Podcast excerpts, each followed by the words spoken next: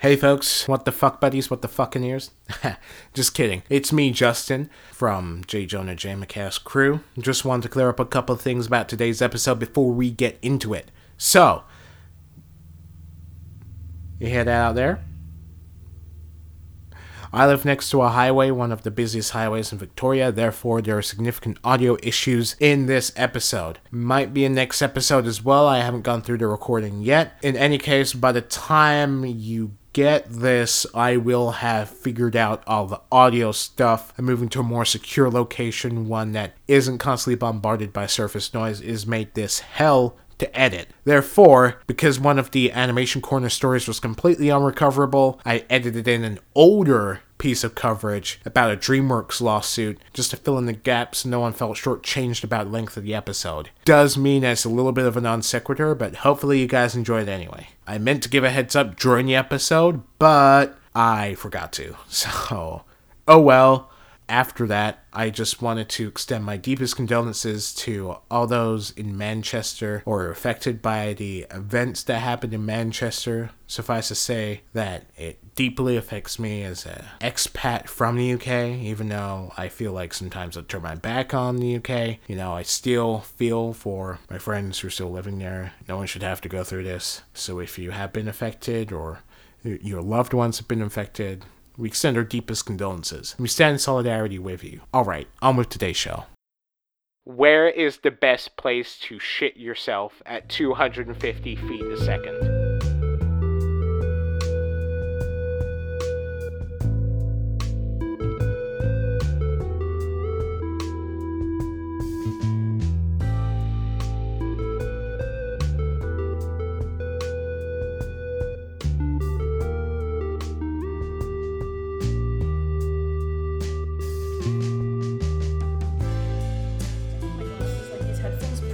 Side of my head. Ah. Getting real. This is why I need laser eye surgery. Or contacts. I just felt. One of those sounds more badass than the other. Yeah, like um, I was actually because. What? Uh, I was looking at oh, um, uh, singing lessons because that's what I'm getting. I'm I'm gonna start them next week actually. Uh, oh, nice and they're even free, so it's good. But um, and they have a really professional website of like member logins and shit. It's pretty cool. But uh, so I was looking at that, and then I saw this ad, and it's like get trained and certified in lasers. I'm like, what? what is this? Get trained and certified in lasers. Just just lasers? But yeah, I was I was looking at it. I was like, oh, training in lasers, and I was like, God, what what future are we living in where someone can just be trained in lasers? Oh yeah, and you know, uh, they've um, you know they've had flying car pro- prototypes for mm-hmm. a while, and the guy who made the flying car, um, no one would approach him and get it like manufactured but now they have like a small manufacturing plant so now you can just buy a flying car yeah but how much are they like right that's i probably can't buy a flying car. yeah they're like 105000 dollars sure but they're the first flying car yeah. so yeah. you know um it's, it's just the price you pay to have a flying fucking yeah. car. Well, I wonder how much like how much that is compared um, to like a small float plane or something. Yeah, but it's not a flying car. No, I know it's a flying car, but like they have I, the thing is I you can become like, a pilot. Like a, you can learn a, to fly a float plane properly. Nobody exists who teaches you how to fly a flying car. Like that part has not caught up to the technology. You learn. You be an adventurer. you know, like the Wright brothers. um, be the flying car guy.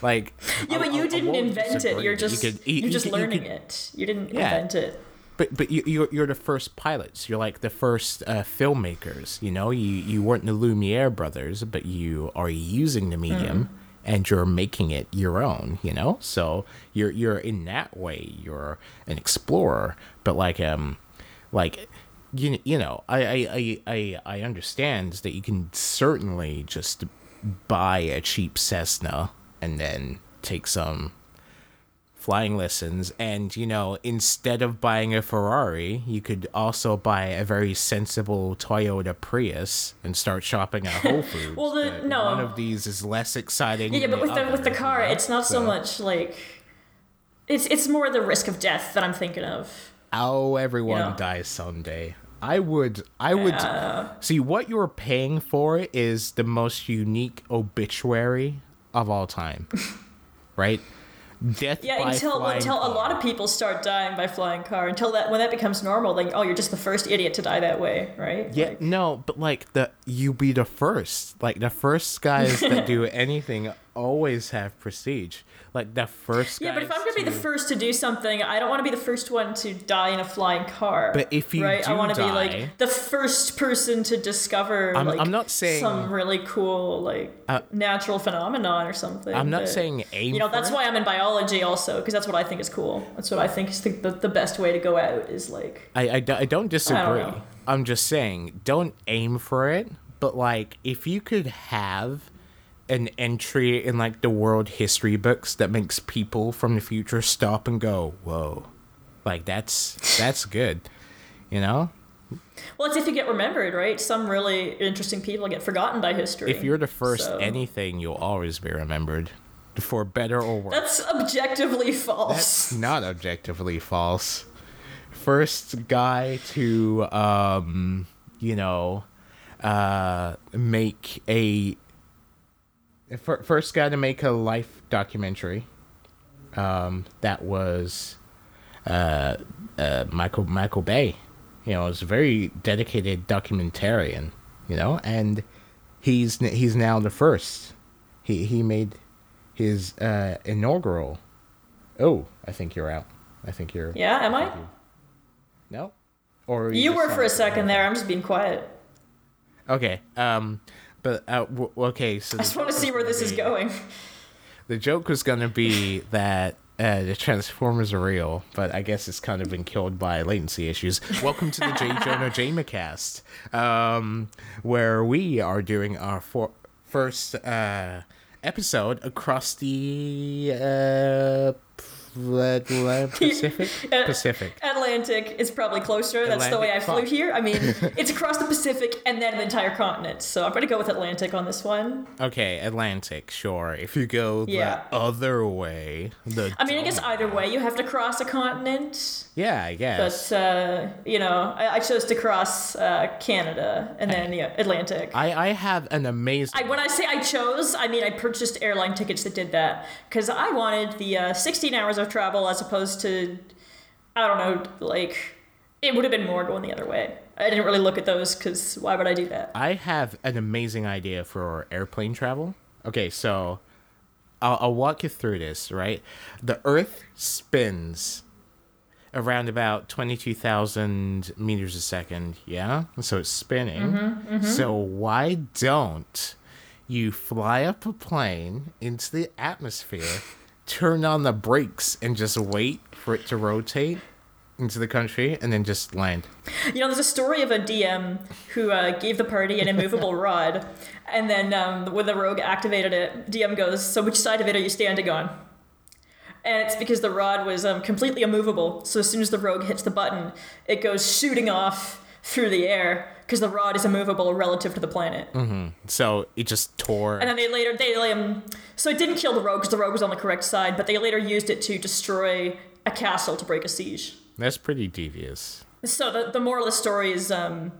If you're gonna play D and D, watch out that you're at least as smartass as your DM. There's a, a thing called in D and D called the peasant railgun, which is basically you can hire peasants for like a copper. So if you're like a high level adventurer, like a copper is nothing because it's a hundred to one. So if you have a platinum piece, you can hire ten thousand peasants uh, for like, and then you line them up end to end, and then you have the guy at the very back pass a metal rod towards the front, and then everyone does that and because a standard round in D&D is 8 seconds, but passing an item is a free action, so it takes like no time at all. So the rod gets to the front of the line instantly, and then you just calculate the damage from there, and it's like some fucking ridiculous number. yeah, but any DM with any kind of sense would not let you do that because while it's technically allowed in the rules, I think they'd rule that you can't string together that many free actions. Well, I I would also say yeah, I, as a DM, I would say, yeah, but free actions are like common sense, like reasonably yeah, yeah. what you can do in eight seconds, and fuck you, house rule. Yeah, it's like how you can say something, but you can't give a fucking monologue. And yeah, you know? and then also like I would probably, because I'm kind of a bit of a dick when I'm a DM. Oh, I just bumped the table there. Yeah, don't worry about it. It's cool.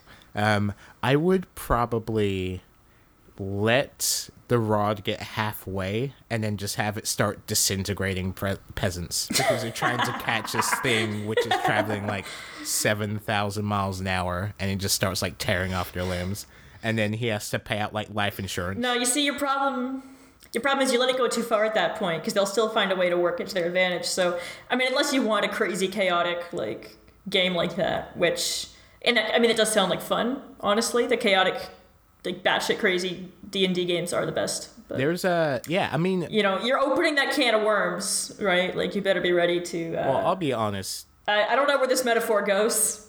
To be if honest, if you open that can of worms, you better be ready to fish. There it is. Yeah, yeah. I was gonna say you better be ready to eat them.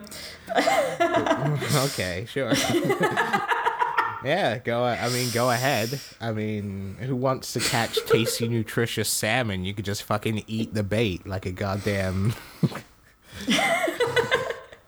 I mean, technically, you know, it's more efficient, right? Well, not um, not with fishing, but uh, with fish farming. You know, with salmon farming, it would be more efficient if we just ate the fish we feed to the salmon because they're all edible. We just like the taste of salmon better. So we feed them to the salmon instead with an incredibly low um, efficiency rate in terms of fish in versus fish out. But does do the small, you know, neon tetras or whatever the fuck, uh, let me. what? I'm just guessing at the fish that get fed. no, I don't. Ca- I don't actually know or care about the small fish. But what I'm saying is, uh, does the salmon? Uh, well, do do the small fish let me lie back on my sofa and lazily paw at a salmon fillet and imagine being a huge fuck off bear for a few brief wonderful seconds. Do they? No. Well yeah yeah because no, no, yeah yeah they do. Because if your imagination's already imagining you as a bear like you can imagine bears eating other kinds of fish than salmon. i can imagine being a very disappointed bear eating these tiny ass fish and going damn i wish i had some goddamn fucking salmon man. Yeah but you can also be a bear and go around and eat like grubs out of the soil right but you don't want to do that. I'm just saying. You know? I mean, you could. Do you want me to be a disappointed bear? Do, have you seen what angry bears do? Do you want me to be a disappointed? You said disappointed. No, you think... didn't say angry. You gotta, you gotta be, you gotta clarify here. Disappointment very easily leads to anger. How many Trump voters are disappointed with Trump and are now angry as fuck? Bam. All right, I don't know what your joke, your punchline was just now because you cut out for the whole of it. So. Um. Okay lack of appropriately timed laughter. Uh, yeah. Not just being an ass. Don't worry about it. Ho ho ho. I can just. uh, uh, um, let, let me just lay down a laugh track and then I can insert this. Yeah, see now the problem there. The problem there is that yours is fake and mine is genuine, so you're just gonna sound like an ass such, if we put that Such in. authentic laughter. You still there? Yeah, yeah, no, you just cut out for most of that, so I just waited for you to come back. Um, okay, yeah. You call my laughter fake, bro? bro you want to throw down? All right, so. yeah, I'll, uh, don't make me come over there. Don't make me book a flight, fly for like twelve hours, and come over there. Yeah. Well, I mean, we've danced around it for a while, so before we get into any of the stories or any of the cool shit we have lined up for you today, including animation and, uh, as always, our bug hunt section with the wonderful Jess, why don't we yeah. talk about what we've been going through in the past couple weeks? So I think you should start because I've done some very cool things, but I think you have the cooler news by like a long shot. Yeah, I got some pretty cool news. So I'm actually in Switzerland right now doing a work term in uh, CABI, which is oh, what's the acronym? Like Center for Agriculture and Biosciences International. So I'm working on uh, classical biocontrol, which is where mm-hmm. if you have a bug that goes somewhere you don't want it to go, like for example, we've got a stink bug, brown marmorated stink bug, that was introduced to the U.S., introduced to parts of Europe. It's actually been found in BC uh, very recently. It's in parts of Ontario, and it, it basically just wrecks crops. So obviously that's a bad thing. And the idea behind classical biocontrol is to find something else that will kill it. Um, parasitoids is what we're looking at, and they're a very popular option because they tend to be very specific to the host. Hmm. Because, you know, if you're going to be laying your eggs inside of another species, you got to have all these very specific ways of getting around its immune system and defenses and stuff. So hopefully it's very targeted and won't go after other species, but that's part of what we're doing is running tests to make sure they won't go after other species and make it worse than the problem we were trying to solve in the first place.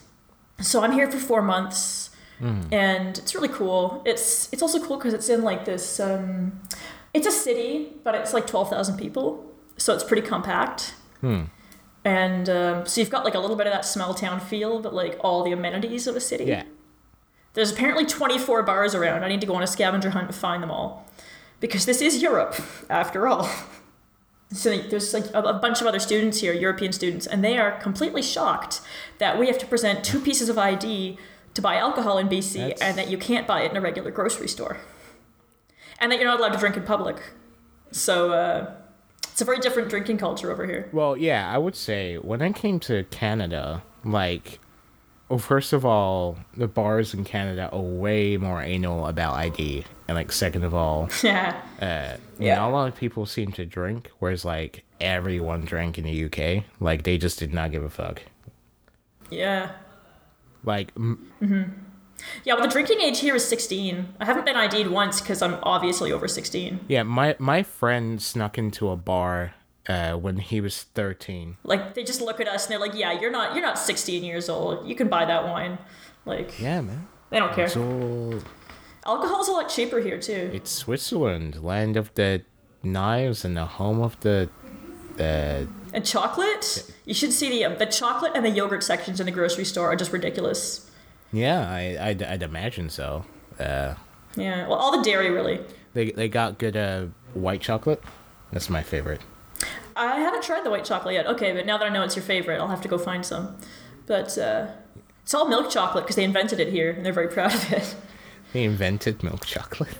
But uh, that's yeah, the, the, the person who invented milk chocolate, it was in Switzerland. Uh, you know, it's it's, it's so, like bread. You know, you can't really comprehend of like a time when that wasn't a thing. Oh, the bread's good here too. Yeah.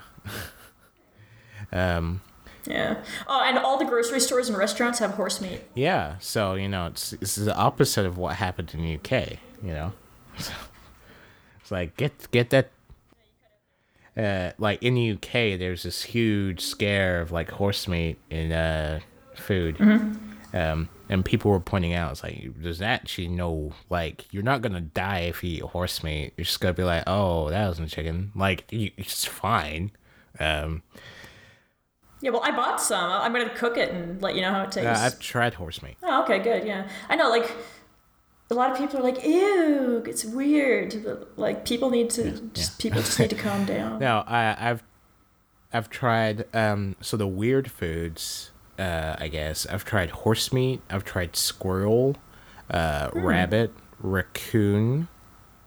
Um, and I was gonna say deer, but it's honestly it's only weird in the UK where there's not a lot of deer, but it's like mm. normal in like Midwest and stuff where you just go fucking shoot them and whatever. And I think it's, I think yeah. semi normal here. Like, if, I've had it. It's good.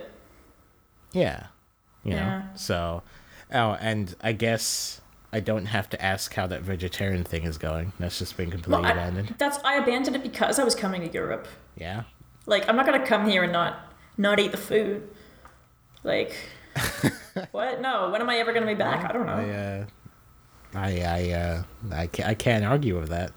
I, I would want to experience everything as well. Yeah. Plus, like, the thing is, I stopped eating meat. I never stopped liking it. So I think I was looking for any excuse to eat it again. Uh, it's just like my guilt was fighting funny. with my um my desire, and the desire won. I uh I have to say that does sound like it just sounds like something like an evil villain would like say like I stopped eating him, but I didn't say I. well, this is the summer where you witness my transformation it's, it's, into, into a supervillain. Really funny to me. Yeah, just like unleashing my um you know my wasp minions upon the world. You know, I'm genetically modifying them to target humans. Yeah, I was gonna say, um, what is the over under on the odds for some kind of parasitoid spread to unleash a scourge of zombie stink bugs on the northwestern seaboard and completely and utterly decimate humanity by turning them into shambling monstrosities, a shell of their former self devoid of all thought, feeling, and emotion, and only driven by the ravenous hunger and the need to propagate their ma- malshapen parasitoid hosts. Like, what's the over under on that? Like, all right, well, I'm going to give you the scientific answer on that. Mm-hmm. The scientific answer on that would be there's two reasons. Uh, the first being that the stink bugs are 100% harmless to humans unless they destroy your crops and indirectly destroy your life, everyone in your livelihood. But they're already doing that, so the wasps can't really make that worse. Um, the second being that they don't attack the adults, they just attack the eggs. So they're not killing adult stink bugs, they're just preventing them from being born. Yeah, well, what if the stink bugs get their Martin Luther King and they start this huge march and it becomes this huge thing and then you know it starts gaining momentum and then we can't actually kill the stink bugs because um, tumblr gets behind it and then it becomes like a big old crime to kill stink bugs what about that but any stink bugs yeah. or like because these are the these are the uh, like the invasive stink bugs right they're like they're like competing with the the native stink bugs. All stink bugs are equal. Okay. Hashtag stink bugs matter. All right. Yeah, yeah, but I feel I know, but I also feel like um Tumblr would be against stink bug colonialism. Um. Well, you see, uh, the issue is if you go back far enough, you actually see that everyone um, in popular media media was a stink bug, but they've all been erased from culture. So you know, uh, actually, it's not colonialism; it's repatriation. So check your check your fucking privilege, please. Well, here's a fun fact for you: is uh, stink bugs Stink bugs actually buzz when they fly around. It's not something I associated with stink bugs before, but when you're chasing the little guys all around the room because they escaped from their cages, uh, they do buzz. Stink buzz, more like. Yeah, got it. I wrangled a lot of stink bugs in one day. Um, you don't really notice the smell. I was told we did smell like stink bugs, but the fact that I couldn't notice it kind of worries me. Yeah, you might be like stink bug um, like nose blind. I might be immune. You know, I might be like uh, immune to their stink. You know, I'm like the, the ultimate stink bug warrior destined to defeat them. We need her red. But I think it really she's immune. well, where it really comes out is when you squish them, and uh, you know, if I do that, that's not really a good oh, thing because we're trying to raise more of them. So if I'm going around killing them, that's just really not appropriate. It really isn't, to be honest. I just can't believe. No. I'm shocked to be honest, that you'd even think. Of. No, I haven't. I haven't killed any. That's what I'm saying. All right. Um, but we're we're not even on bug hunt yet, so let's uh save some bugs for that. Oh yeah, that's not even the bug I was going to talk about today. Um, so I just want to give a quick update on me, myself, me, I, me, I like it. um, so uh, to be honest, um, I've I've been being like sent it, sent a lot of messages by Toronto Film School. and I'm very, very heavily considering just checking out to Toronto Film School because now I'm done with my freaking academic work. I got a ton of time to actually work on like projects I like. And like even in this nice. one week, I've made like huge strides in like my script writing and my podcasting and my uh, vocal production. So it's like, oh shit, uh, I should have been doing this all year, and academic work uh, for English really gets in the way of that. So mm-hmm. basically, I've decided that like probably gonna do a co-op, but um, like I'm probably gonna do at least one more co-op to get more money. Money's always good, and also experience is good. But like, I'm looking at maybe one more academic semester, and if I can't finish the degree outright by then, I'm probably just gonna ditch it and just go to Toronto. Yeah. Yeah. I mean, well, because it's like because film school was what you actually wanted to do, right? Yeah. Well, here's the thing. I didn't think I had the correct courses for it. Like I had the grades certainly, but I didn't think I had the correct courses. But they're like, "Oh no, mm. just go for it, dude." And I was like, "Oh, all right, sure, let's do it." Um, uh, With an invitation like that. You know. Fucking do it, man. All right, fine. Jeez. That's what the letter said that they sent you. Just fucking do it, man. Like all in caps with like eight exclamation points. yeah. It's like, oh my god, what the fuck? all right, yeah. So. And then you, you flip it over and it's just um Shia LaBeouf, like uh, just, you know, just do, do it. it. Do it. Don't let your dreams be dreams. uh, oh God, made me cough my lungs out. um, but I do try. I try, yeah, and you succeed. You know, that's, we got to keep it interesting here. You a go getter. a door. Yeah, yeah. There is I can I can injure people's bodies at long range just with the right combination of words. That's why. See, we mentioned I'm a supervillain. Yeah, well, you mentioned I'm a supervillain. Like that's one of my powers. I don't want to publicize the other ones too well. Like I gotta have some trick up my sleeve. Well, actually, um, I've been noticing that a lot of politicians who've been voting against parasitoid insect control have been having bladder problems lately. Do you have anything to do with that? Uh, no comment. No comment. Hmm. Hmm. I got you. I know exa- I know your dastardly plans. I will overthrow you. Damn it. When I'm when I have time. You should cut this. I, I don't, don't want them. I don't want them to hear. I don't want them to have advance warning. uh, just we we need to we need to cut this interview short. Uh, um, all right, so we've been gassing yeah. for long enough. Let's say we jump into the animation corner. Yeah, let's do it. All right, so we'll see you in a few.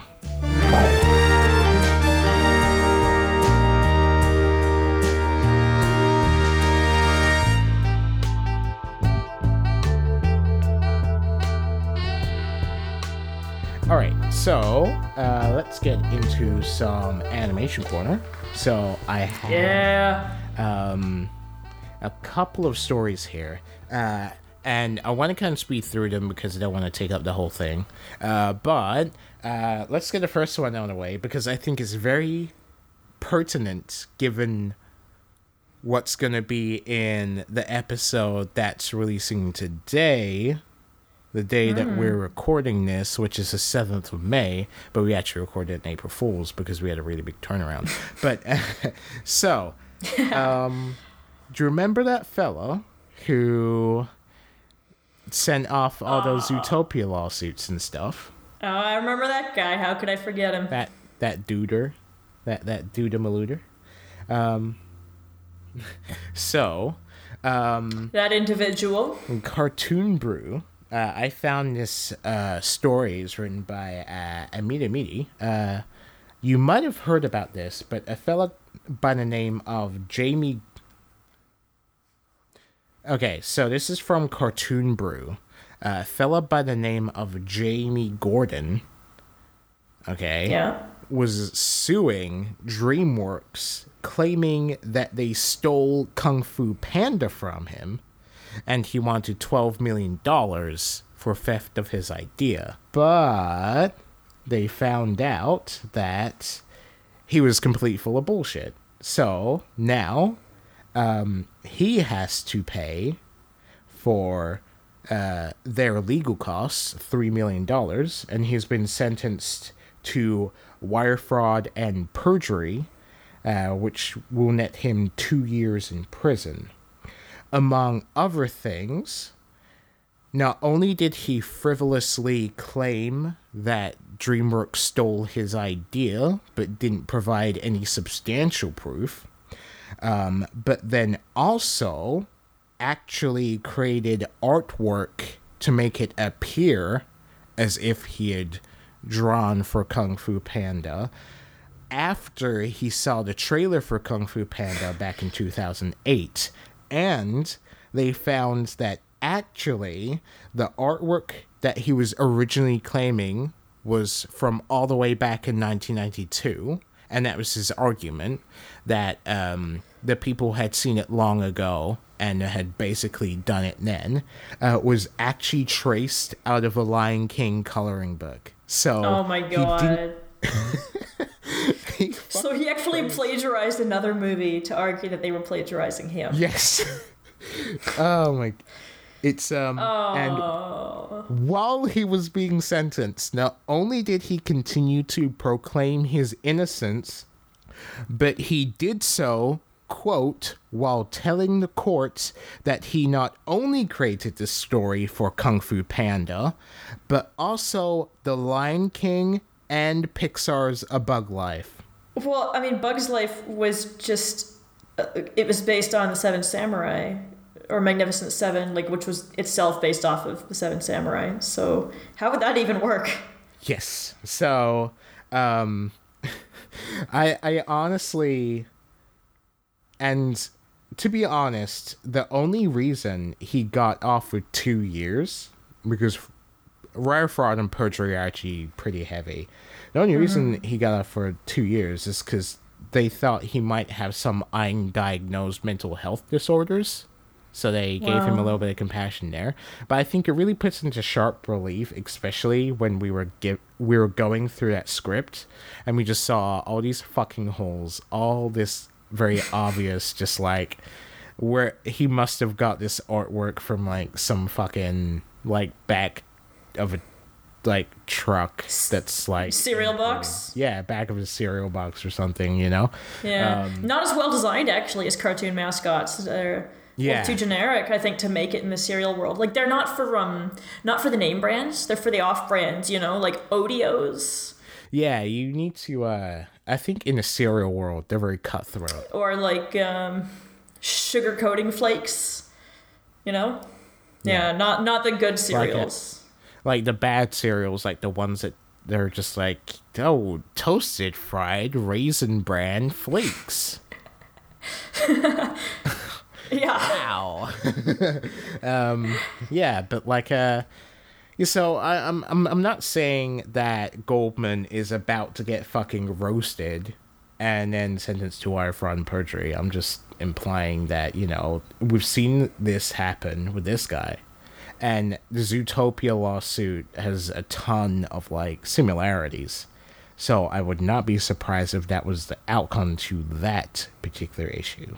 Hmm. Um, yeah, that's all I'm gonna say. Um, I feel like you want to say more, but you're holding back for time purposes. I, I am holding back a bit for time, but also because I won't I don't want to get sued for like slander or something. But I'm oh, just yeah. saying, uh, Disney. You're not Disney, saying he deserves it. You're just saying that we have seen from past events that it's one possible outcome to how these things can go. Well, I'm I'm just mentioning that there's a saying, you know, don't poke the bear. Especially if compared to the bear, like if the bear has fucking rocket launchers and machine guns and laser eyes and you can barely bench press 20 pounds, you know, don't poke the fucking bear. And if you do poke the bear, don't get surprised if he fucking tears you limb from limb and fucking shits you out two days later outside a creek. You know, just don't be surprised. Because Disney are a big ass fucking bear to poke. That's all I'm saying. you know? So, whatever. Whatever, man. Not mad. Um, okay, on that Disney note, though, our second piece of animation news, um, there was a new trailer for Cars 3. Oh, the one where everything yeah. changes. I haven't seen the trailer yet because. Uh, surprise, surprise, I'm not that interested in the Cars franchise. Um, so I'm I'm like, I have like bottle fascination with like uh cars in that I like the vocal performance of like Owen Wilson and no one else. So if there wait, was wait, like, wait, wait, I think I missed a piece of that. Cut out for a second. Yeah, I, li- I like the vocal performance of Owen Wilson and like no one else. Oh, okay. So if I could have a version of Cars which is just Owen Wilson talking to slightly pitched up and pitched down other Owen Wilsons, I would be much happier. We're also a little bit cursed because the audio keeps cutting out and then coming back right when you say Owen Wilson. So I think Owen Wilson Owen has put Wilson. a hex on our uh, connection here. Owen Wilson. Hi, buddy. It's me, Owen Wilson. He's secretly a witch. Don't anger him. I'll pull a curse on you, dude. That's what I do. Um, but uh, so um, I was watching the trailer, um, and I think it's kind of prescient for like where Disney are right now and where the Cars franchise is, because it's all about um, Lightning uh, becoming a corporate shill. Oh. Right? So he's he's become a complete fucking sellout, but his uh, brand um, is like only based on like his legend. So like now there are all these like millennial cars that are like way faster because they're just built faster. Mm-hmm. So his whole like endorsement like deal like sponsorship stuff depends on him not racing again. So he's so only coming to. It's just the nostalgia, right? Yeah. yeah. So his like the whole thing in the movie seems to be him uh, deciding it's basically like Rocky Balboa, mm. you know? It's like he's deciding to have one last shot, even though he's immensely outclassed by um, other like cars that are younger than him and literally like mechanically better than him. Mm-hmm. So uh, that's interesting to me. But um uh, yeah, so I- I'm interested to see what, first of all, what a fucking millennial car looks like. Um, so that that that that in itself, if you said, "Oh, that's millennial cars," like I'd be like, "What the fuck are you talking about?" so, um, I I want to see it just for that, but um. I think. Well, they already found a way to like gender the cars, so I'm sure they can put ages on them too. Yeah, I think I think for better or worse, it's going to be the last cars. Very obviously. Well, mm-hmm. see, I mean, that's what we thought with Toy Story, right? Toy Story. But then they were like pitching I mean, a fourth one. Yeah, but um, I, I, I, I, I get it, but like also, like, oh my god, sorry. I'm just saying, I don't trust Disney to stop putting out a franchise the franchise can keep bringing in money. I mean, because to be honest, I think Cars 3 is going to end with Lightning McQueen either losing just about but winning the moral victory and retiring, or winning but being like so damaged he can't possibly race again, but then being okay with it because he gave it his best shot. Like that is that is how mm. I feel it's gonna go. But like either way, it feels like the last one. Like very clearly the last one. So that's my hope. um and I don't think uh, I'm I'm not sure how to feel about the idea that this might be the best one and is also like the last one. you know, it's like I'm I'm not saying I'm glad it's gone, but uh Well, it's that's allowed. Like they can make a sequel that's better than the originals. You can do that. Yeah, I mean uh, Owen, Owen Wilson is probably, you know, okay. Like he's probably not too cut up. I don't think he even listens to this podcast. Controversial opinion. I mean, I'd like if it was a great movie. I, I never like I didn't think Cars was bad or anything, but it's it never really like caught my interest. It was just sort of like, oh yeah, that movie's there. It is there. Eh, Um, but I could go watch WALL-E again. it certainly is there. It certainly is a thing. Um, yeah. But uh, it's never going to be my first choice, you know, of movies to watch. But it's also like there's there's nothing really wrong with it. It's just it's not in my top uh, top tier of Pixar films. Yeah, I don't think it's in anyone's top tier. Um, oh, except for the little kids who were obsessed with like the cars. That's toy merchandise stuff. That's separate from the. Well, it is. No, I know. I feel like, like merchandise is. someone likes it. Like right? actually liking the movie. Like I, I mean, you didn't have impeccable taste as a little kid either, right? It's not just me. No, no, no. we all liked good movies and crap movies. No, I mean like. I'm not saying Cars was a crap. Movie, I mean like as a kid. There's movies I liked as a kid. I'd be embarrassed to talk about now. No, I'm saying so. that like as a kid, I loved Power Rangers for the toys, and I thought the series was hot trash. and it's it's not because I have great taste in movies because I religiously watched Space Jam and The Mummy Returns and like fucking amazed by them and I yeah. loved them. Yeah. So it has nothing to do with taste. I think like kids will like things because they have certain toys. Like I don't mm. think a lot of kids care about Skylanders, but they care that when they go to supermarket, they get a cool shiny new toy. Know? Yeah, well, I always could tell the Bionicles. Did you see the Bionicles franchise? That was yes. the worst. Even as a kid, I was like, "This is stupid," but the toys are actually really well designed. It's the mask of the Munja Gunja who oh, has yeah. no. overcome the Konda Booga 10 years before the Mata Nui can claim the scepter oh, yeah. of Abunraga. Oh, no. I never thought it was anything better than trash, but uh, I will say one of my pet peeves as a kid was the That's fact that they decided it made sense. It made sense to have like five that were boys and one that was a girl, and I was like, why though? Power Rangers. Well, how does that set of proportions work? Yeah, well, I never was into Power Rangers though, but I, I okay. I only followed Bionicles a little bit in the sense that I was aware of it because um, my brother had a subscription to mm. Lego magazine, so they'd send us the Bionicles comics every well, actually, month. Pa- and I was kind of like, you know, when you pick up a book because you have like nothing else to do, and you're like, that's sitting on the table, that'll kill ten minutes.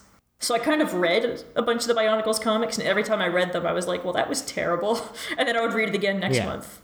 I mean, it's like the Pokemon novels, like, those weren't very well written, but I read a bunch of them. I read all of the Pokemon novels, actually. Uh, even mm. the movie ones. I didn't search them out, but there was like a stack of them that we borrowed from my cousin, and I just. Uh, I don't know if we ever gave them back, but he's like several years older than me, so he had already well outgrown them. I had already outgrown them, but I was reading them anyway because I read went through a lot of books as a kid. You know so, what? Uh, even the crappy ones. gone through books as a kid this final news segment. Oh, bang, dude, that's a diamond. That's a diamond. It's such a good transition. Um, it's almost like I've realized we're pressed for time and we need to get through this super quick. um, but um, okay, so or we're fine, or unless you're pressed at your end. Um, okay, so speeding through it. Um, so uh, this final uh, piece of animation news, which I wanted to comment on. Um, how familiar are you with Sausage Party? I know of it, but I haven't seen it. Like I know the premise. So for sure. Yeah. Uh, Sausage Party got into a lot of shit because it came out that the animators were basically paid fucking nothing. Hmm. Like they um, basically kind of browbeat a ton of like just graduated, don't know about they don't know enough about the business side of it to know better but basically entrapped all these animators and got them to do a ton of unpaid overtime. And that's why sausage party looks good because they basically squeezed these people for talent and just made sure at every single corner they did not pay them what they were meant to get. Um, and then uh, had them sign very, you know, shady contracts that prevented them from arguing any of it. Um, so that was shitty for artists, uh, especially animators and stuff like that.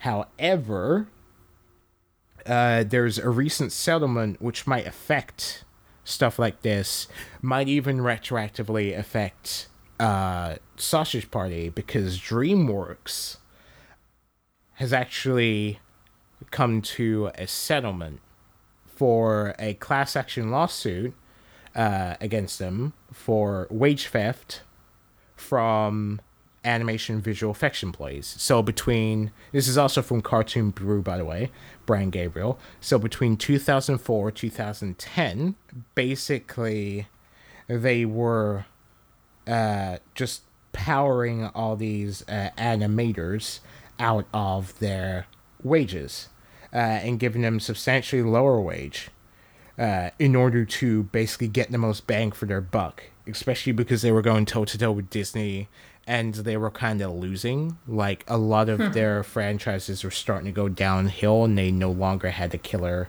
app, so to speak.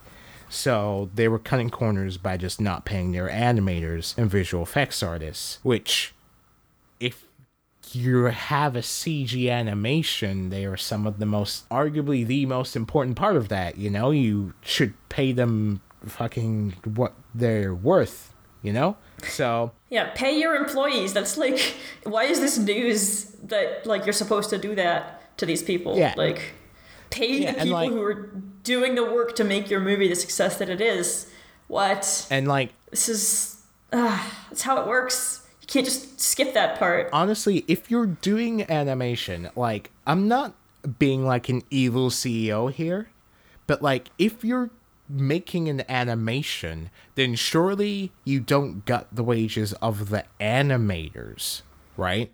You don't gut the thing that's going to be right in front of people. Like, wouldn't you just like gut like a janitor or something? Like, I I I don't understand it. It's like if you are shooting a film, right, and then you deliberately underpay the main actor, don't be surprised if he turns mm. in like a hmm. shitty performance, right? Yeah, it's, it's just don't fuck with your main talent because well they're doing it because they've they've people like they've been doing it for years like in live action films with the cg they have the same problem like they don't pay them enough hmm like um uh so basically like Life of Pi, like the company that the special effects company that did that went bankrupt um like bef- before the Oscars. They did get hired the, um, straight after though for um fucking what was it?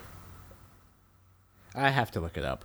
But they Yeah, but like the fact that they were in that boat when the film is getting like all these awards well, and yeah, stuff and then the actual, you know, the animators who made it happen, you know, weren't really seeing the rewards from it.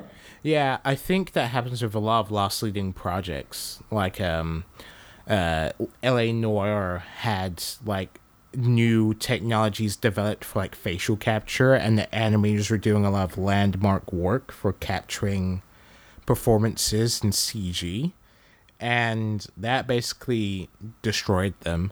Um, but uh, basically, um, I, I I agree, and the it's it's very risky nowadays, especially when we're putting a lot of uh, focus on spectacle, like big spectacle, big special effects, big movies, big names, so on and so forth. And we're less receptive to, you know, the good animation but was done on a low budget. Like, they do happen, but they're very few and far between, even now when the distribution platforms and the uh, advertising platforms have been more leveled, um, especially with the rise of the internet, where you know you can just put a thing on YouTube and it can get like 70 million hits in like a day. Like that's it's way easier to advertise to people, but we've somehow become more risk averse even though you know, we have more ways to put stuff out there. But let, let me just get through the end of the uh, article and then we'll move on. So the named plaintiffs, uh, which is A. Nitsch Jr., Georgia Cano, and David Wentworth, they're gonna they, they, they were like the main driving forces, but the money is going to be otherwise equally divided between all the animators that were um, not paid what they were due but the knock on effect is going to be it will now set a precedent for others to for, for, for this to happen. So it's going to be very interesting to see whether or not this results in like a knock on effect uh, yeah. going down the line uh, of other companies being forced to pay what they do because now there's a precedent for recognizing the work of animators, the work of uh, visual effects artists, and so on and so forth. So it should be interesting, uh, especially given like um, the the tra- uh, the sausage party dude, because the producer fucking bragged, like literally bragged, um, uh, and called the animators that he suckered in. He called them idiots. So wow, uh, it would be interesting to see if he gets his uh, comeuppance. Yeah, we um, can only hope. Yeah. So. All right, so we're gonna move on, and we're gonna read some fanfiction. Uh, oh yeah, the French say it. So, um, that's what they say. Well, it's, it's pronounced a little bit different in the in the Swiss French. You know, it's like fanfiction. Fanfiction. Um, yeah, it's, it's declined from the uh, the German word for um, uh, dill pickle. It's it's a strange language, German, actually. Um, but anyway, so uh, we'll see you in just a second.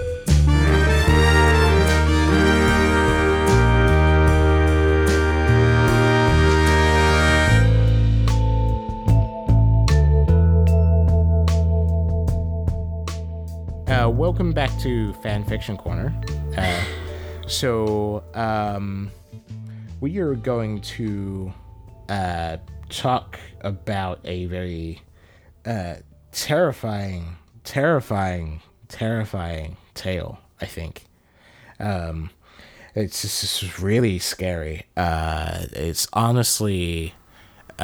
When I came across this, I actually had to change my uh, my adult diapers just reading. Yeah, if you guys uh, are like easily easily disturbed, you should just uh, skip ahead to uh, yeah. uh, the next section because and you I might mean, have nightmares, and we don't want to be I've, liable I've, for the car accidents that might happen if you're driving while you're overtired because you couldn't get any sleep. Uh, we don't want to be liable for that, so you should not listen to this if you think that's going to happen. If you think you might disturbed, um, you might want to check if you've become indestructible determination that is unequivocal on the other side of terror to behold my devastation will be unavoidable. Every broken enemy will know. Sorry. Um that's that's that's that's a metal joke. That's uh no. Indestructible master of war. But um okay, so I have no idea what you just said because it cut out for all of that. Yeah, don't worry about it. It wasn't very funny. So, um, why don't we go ahead and start? Um, Jess, pick a number between one and seven. Seven. Six. Damn it. Fuck. Okay, so do you want to go first or second? I will go first. Okay. Jump boldly into this, yeah. So, first of all, what is this called then, if you're going to do the first paragraph? Oh, yeah. This is called Goodbye, SpongeBob. All right. I know you're not going to believe this. I used to be a skeptic too, but everything you know about reality is a lie, and you can't know the truth, okay? So one time, while I was living in some place, some creepy shit happened. I saw something scary in my mirror. I turned around, and it said the time was 13666. Oh, God! Then I saw a little girl smiling at me, but she was like a creepy little girl. So, whatever. Then a skeleton popped out and disemboweled her. So I was like, okay, I'm done with this. So I walked outside and I found a time traveler who told me he killed Archduke Franz Ferdinand and Abraham Lincoln, which is weird because why would he do that? So just walked along, thinking that everything was fine now, when the sky turned red for some reason. Then I found a yard sale that was selling games I found a Pokemon one that was just a blank cartridge with Pokemon written on it with marker. I said, I'll take it. And the yard sale guy was like, dude, that game is haunted. I was like, bitch, I don't care. Then I punched him in the gut and left $5 for $3 tip. Of course, when I got home, I started playing the game. The intro was Hitler giving a speech and Nazi Goose stepping through concentration camp. And it was all proper realistic. Weird. I thought I heard the Lavender Town theme playing on another sloop, and I thought, fuck, but then it was okay. Because I found a secret that wasn't supposed to be in the game and I felt proud. I then remembered that before I left, the yard sale guy told me that the kid who owned this game put satanic powers in it and committed suicide. But then I realized that I didn't give a shit and kept on playing. Then, the Herobrine came on my screen for some reason and said my name even though I didn't tell the game my real name. Creepy, huh? So I kept on playing as normal. I was trying to live childhood nostalgia when some unknown flashed on the screen, and when I translated it, it said, Look behind you. So I did, and that creepy girl was there again, not disemboweled for some reason. I patted her on the head, then went back to the game. I decided to take a break, but I couldn't turn the game off. What the fuck? When I found someone PM'd me this thing that I could hack the game with. So I did it without questioning anything. I didn't even know what they would do. Then characters started telling me to turn back, turn off the game, and not to go into Lavender Town. But I said, fuck that shit. And when they were anyway, I walked up to some kid and talked to him. He said, Ben drowned. I have no idea what the fuck that means, whatever. So I left Lavender Town because the music made me want to commit suicide. Someone saw me, then I froze. He walked up to me and said he wanted to fight, but we didn't fight. These weird mutated creatures did. Mine won and sunk into the ground. And I stole his money. And then Roblox and the game deleted itself. I couldn't get it back. Now that it was over, I decided to watch TV. But before that, I went back to the computer a friend of mine who was an intern at Nickelodeon, had sent me a weird file. It's called Super Suicide SpongeBob Mouse.avi. Using my elite skills in faggot I got the file on my TV and watched it. It was the last episode of SpongeBob SquarePants, and it was called Goodbye, insert my name, SquarePants. Uh, what the fuck? So then there was all this violence and blood and shit, including Soviet gulag. And then the creepy girl committed suicide. And I found out that a lot of children committed suicide when they watched it. And then the skeleton popped out and killed me! The end! P.S. You're next! so, um. Wow. That was all in all caps. Every last word of this was in all caps. Yes, it was. so, uh, um, if anything, we should have gone louder. yeah, I showed too much restraint on that one. Should have gone all out. Uh, so, I mean, are you scared? I mean, because honestly, I'm terrified. um, I feel like that creepy little girl was going to chew his soul. I mean, we've talked about chewy souls before, but I feel like she was in the mood to start chewing some souls, you know? Um, but like on a scale of, you know, um, not chewy at all and so chewy, it's like peanut butter wrapped inside toffee, wrapped inside rubber, wrapped inside um an overcooked steak. Yeah, wrapped inside a Wookie. um how would you, how would you rate this? How how chewy is this? I think this is really only like a two level of chewing. It's just you know, it's got a slight bite. It's just sort of rambly, right? Like the um, I feel like the the level of scariness uh, would be a lot higher if he actually described what happened in the scary SpongeBob episode. You know, but I feel like he's hiding something from us. So that decreases our chewiness level for sure. Well, maybe it's because he's dead. Also, the mouse is never mentioned. It's Super Suicide Sponge Mouse. I think. But there's there's no mouse in the show, so I feel ripped off. I feel like if we'd gotten the description of like Mickey Mouse coming in, like cutting SpongeBob's face off, I I think it would be scarier. So I think yeah, that goes from the concept that nothing is scarier. Or at very least, like implying something specific. Like if you don't specifically describe every detail of the monster, but you give us enough of a hint that we can create something interesting in our minds. But just saying that there's violence and blood and shit, like that's not. I mean, we got a Soviet gulag and then a creepy little girl dying, committing suicide, but that's not. It's not very much. Yeah, I think all horror stories can be improved with like very clear descriptions of what is happening. I think that's what all horror stories need. So I think yes, I I, I do agree. And well, I mean, it might have been blood and shit together. You know, in which case, you know, you've got a gastrointestinal problem. You know, you should probably go see your family doctor. Maybe go to the ER. You know, if it's if yeah, you should probably go get that checked out though. I didn't see the shit. I saw the blood. I didn't see the shit. So I mean, maybe you were paying more attention than I did, but uh. Unless you're lactose intolerant, in which case you know you're screwed there. Blood and shit. Yeah, if if you blood and shit please go to the doctor. They have a cream for that. So, yeah.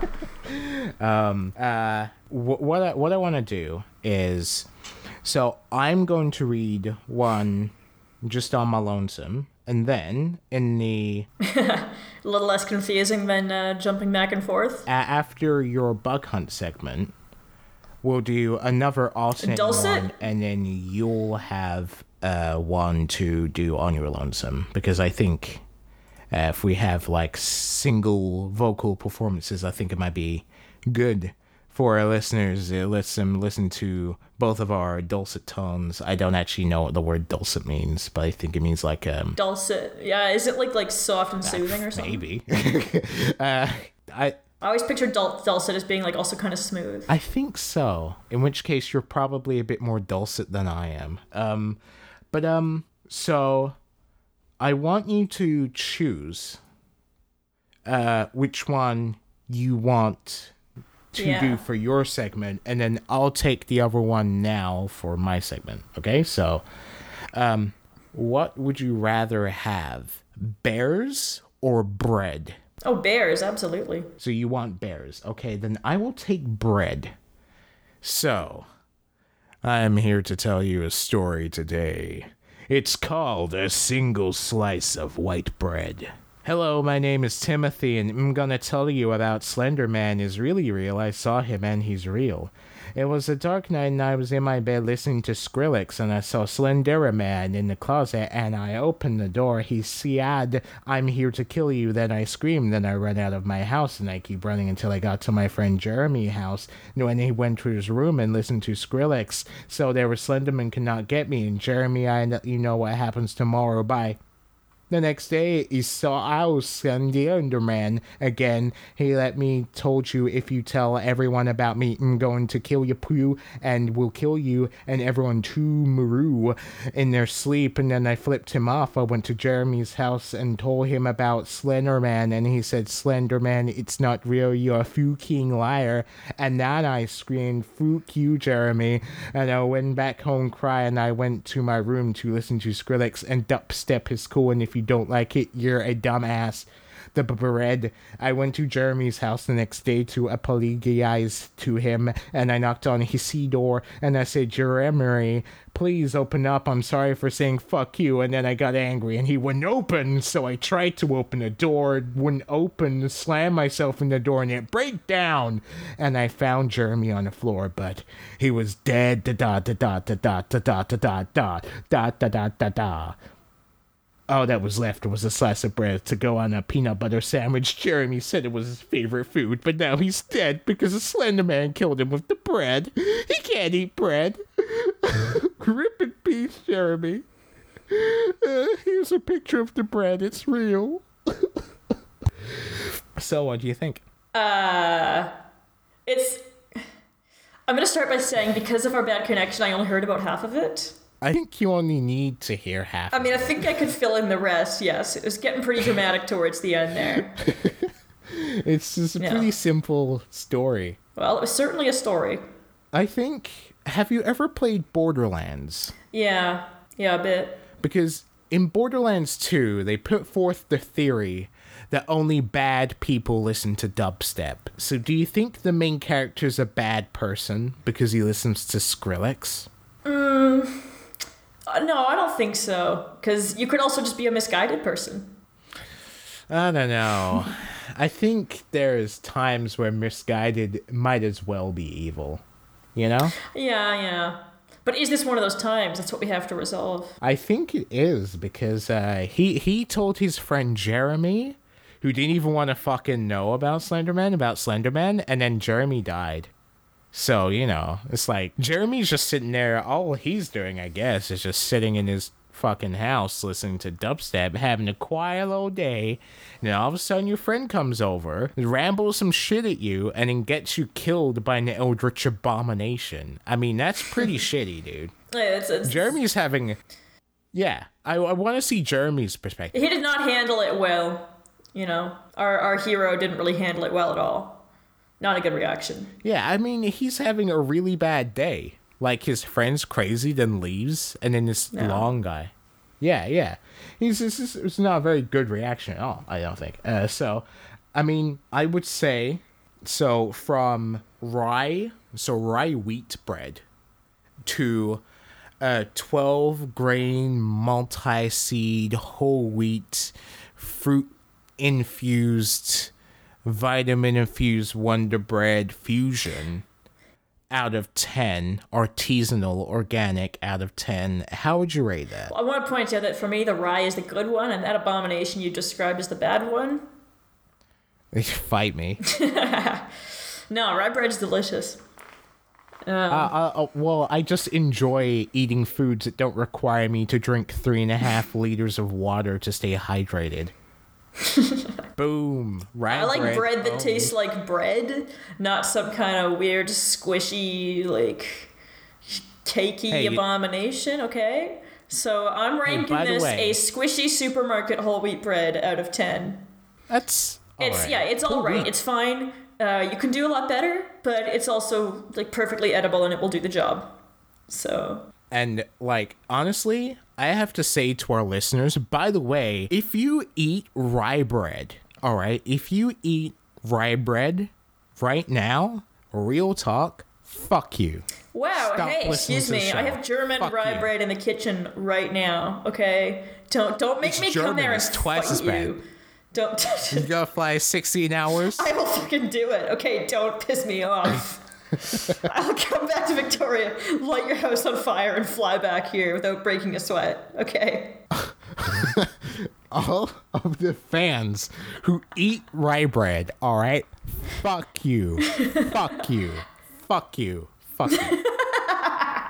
all right?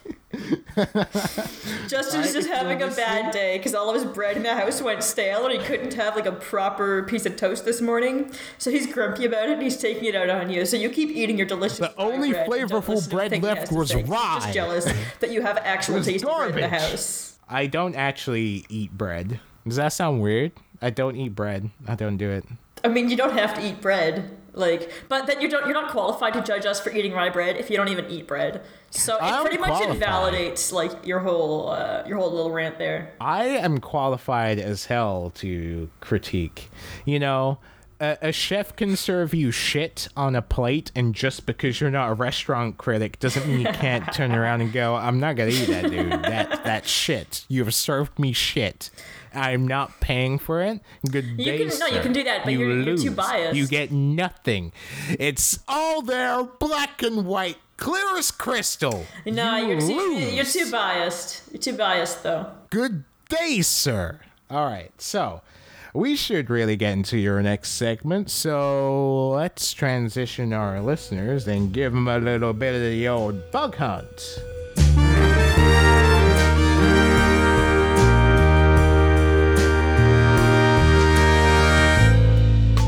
All right, bugs. All right, bugs. Bugs. Yeah. Bugs. Creepy crawly things. All right. Creepy crawly. Just gonna jump into it now. Yeah. Yeah, let's, yeah. let's do it. Let's All right. fire off. All right. I'm ready to go. Well, today, Lay it on me, sister. Yeah, well, today on Bug Hunt, I'm talking about uh, actually bugs. Technically, if you ask an entomologist, the only insects that are true bugs are from the order Hemiptera. Or if you ask an entomologist mm-hmm. who learned earlier on, that's actually Homoptera and Heteroptera. But uh, when I learned it, we don't call them that anymore because all all all Hemiptera are equal. Um, I don't even know where I'm going with that. we're all it's all one big happy family now, but actually not a family. It's an oh, order. Gotta cut that. Joke. Anyway, um, so we're talking about one that uh, is of big interest to humans. Uh, you've heard of um, cochineal dye, the red dye. Mm-hmm. You know? Yeah, yeah.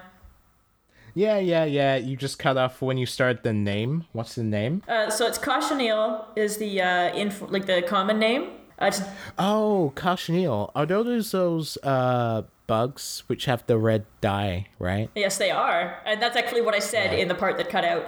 Uh, oh, okay. yeah, they have the red dye, but it's only um like uh, oh, I, I think one species that has the dye. Um, but uh, the genus is called Dactylopius, which uh, in mm. itself makes them worthwhile because what a great name. Yeah, that does sound fingery, finger-like. But um, Yeah, so these guys, these little guys, are um, native to South America and then like parts mm-hmm. of North America, so Mexico and southwestern USA. And um, they've been used for dye since about the 10th century, as far as we can tell. Maybe more evidence mm-hmm. will come up later and we'll find out they've been used even longer. But uh, yeah, you crush them and there's this red pigment.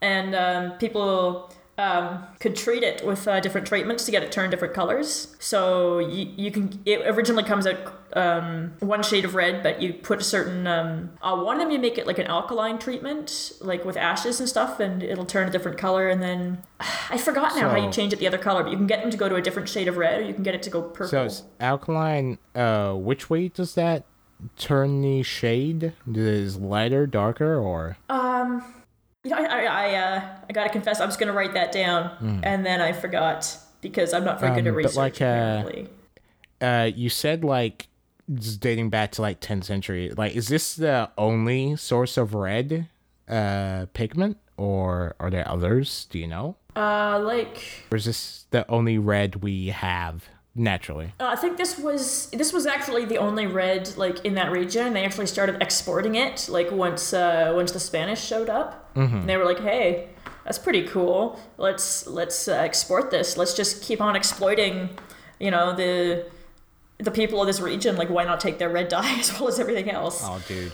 If, um, if humans love anything, you know, because the Spanish were uh, pretty aggressive. They were pretty aggressive. Oh, hu- humans love a good little exploiting, dude. That's what we do. That's what we do best. We exploit people. Uh, yeah. Uh, I hate humanity. Yeah, but um, so yeah. Pretty terrible. Pretty terrible. Uh, did we ever uh, have a um a, you know that flower, that natural contraceptive that the Romans ate to extinction? Did we have a similar thing with the cochineal at any point? Uh, we still got them today, actually. Yeah, um, but it, w- was there any time when we came close, or? Uh, not not as far as I can tell. Um, so oh, oh, hang on. Um. So, thought, um, well, alkaline compounds make it. Al- hang on, the alkaline treatment makes it go purple. Oh, okay. So. So you can make red dye, or you can make purple dye from crushing the same bugs. Without cochineal, we wouldn't have wizard robes. No, we still have them now. People actually are farming them on um, cactus farms because what these little guys do is they live on cactus and they like suck up um, nutrients from the cactus. So the females uh, don't have any wings, so they just stay put and they just like stick their little feeding tube in and suck up, you know, all the good stuff from the cactus. And then the males, they do have wings and they can move around. And then, but the other thing that we use um, the cochineal for mm-hmm. is actually biocontrol because um, Australia had um, the prickly pear cactus got introduced there, and it spread really aggressively to the point where you can see pictures from. Um, I think this was the early 20th century. You can see pictures of it where it's just these entire patches of nothing but prickly pear, and it's so dense you couldn't even walk through it. Like it was crazy. Mm. And of course, um, these these bugs they they eat cactus, right? So um, they introduced a couple of different species. Yeah. Uh, they didn't all work. One of them actually did work it was one of the big victories in biocontrol because it actually um, it cleared out most of the prickly pear very quickly, and there's still a little bit of it there, but um, it's it's down to individual cacti now as opposed to these big nasty sort of intractable patches. It's and a huge success. Do you think it's ironic that nowadays prickly pear cactus juice is actually like a well, actually, there's whereas before we're just like get the fucking shit. Well, no, but like there's reasonable amounts and then there's unreasonable amounts. They were already trying to use that land for other things. Like if if you're trying to, if mm. you know, like apple trees are great, but maybe you don't want them in the field where your cattle are trying to to graze. Like apparently people were losing their cattle in the fields of um, cacti because there were so many cacti they just couldn't find the cattle anymore. just, I'm um, not going in there, dude. I, I, don't know. Quickly as hell. Yeah, that's uh, the cow's gone. I can't do anything. It's gone. I'm not going in there. Yeah, but um, that's you know it was kind of crazy. But the other thing is they are actually kind of a pest in um, places where people are trying to grow cacti on purpose, like to harvest them. So Oh, you mean like for like uh for example tequila where they take forever to grow and they're very susceptible. Um, I don't know if specifically it, it, would be agave, right? But um, yeah, because the thing with tequila, uh, the the cacti used for tequila, the uh, agave, uh, they take fucking forever to grow, um, and they're really vulnerable to like fires and the thing is. Yeah, no, but um, I think um, no, I think the the um, Dactylopius mm. tends to go after like Opuntia, which is the prickly pear. It's a different kind of cactus. Like um, the thing is, I think they're fairly specific a lot of the time. I mean, they're but, cool. Um, I mean, yeah, yeah, they go after prickly pears and a few others, but agave is not really one of them. I'm sure agave has its own yeah. pests. Like insects are really good at going after plants. They're pretty dedicated. That's part of why there's so many of them. Is because a lot of them are fairly host specific. A uh, little, a uh, little bit of evolutionary history for you. Um, they figured that part of the reason that flowering plants and insects are both so diverse is because they were actually co-evolving. They were evolving at the same time. Mm. And you look in the fossil record and stuff, and you see they were diversifying around the same time. And part of that would have been pollination, right? Um, as the you know the flowers um, and the oh. um, insects that pollinate them diversifying at the same time. Mm. So that's part of it. But also plants there's a bit of an arms race between insects that are herbivores and then the plants that they're trying to eat yeah. to I try mean, to outdo it, each other. That's yeah, that's kind so of so that was probably uh, part of it too. Give and take of uh, evolution there. Right, plant evolves a new defense, insect overcomes it. Plant evolves a new defense, insect overcomes it. Um, in in terms of you see a lot of that. Uh, being because the thing about a cochineal, right, is it's one of those things where you know a parent finds out that it mm-hmm. uh, they're it's one of the things that Vani Hari always fucking goes on about, you know, food babe, where Uh, cochineals in food, and then they go, "Oh my god, ew! Did you know there's insects in your food? They're putting insects in your food, and you're gonna die because you're eating insects." And it's like, oh my fucking god. Yeah, if you eat grain products, you're eating insects. Yeah, like a, a, scary amount of insects given the FDA's like acceptable limit. But like it's it's all like meant to gross you out, you know? Like, oh, guess what they use on all red food? Bugs. It's I mean, it's not really scary at all. Like I, I figure pe- we are going to be eating insects pretty soon because guess mm. what? They're a lot more sustainable than a lot of other kinds of meats, right? A huge source of protein you can produce a lot more of them with the same amount of resources than cows or pigs or chickens. It's way more sustainable. And some parts of the world, people are already eating insects. I can't wait until like, the future, the cyberpunk future, where we're overpopulated as hell, and so we're all eating like bug burgers. Because honestly, I'm like, those look tasty as fuck. So I, I kind of want them.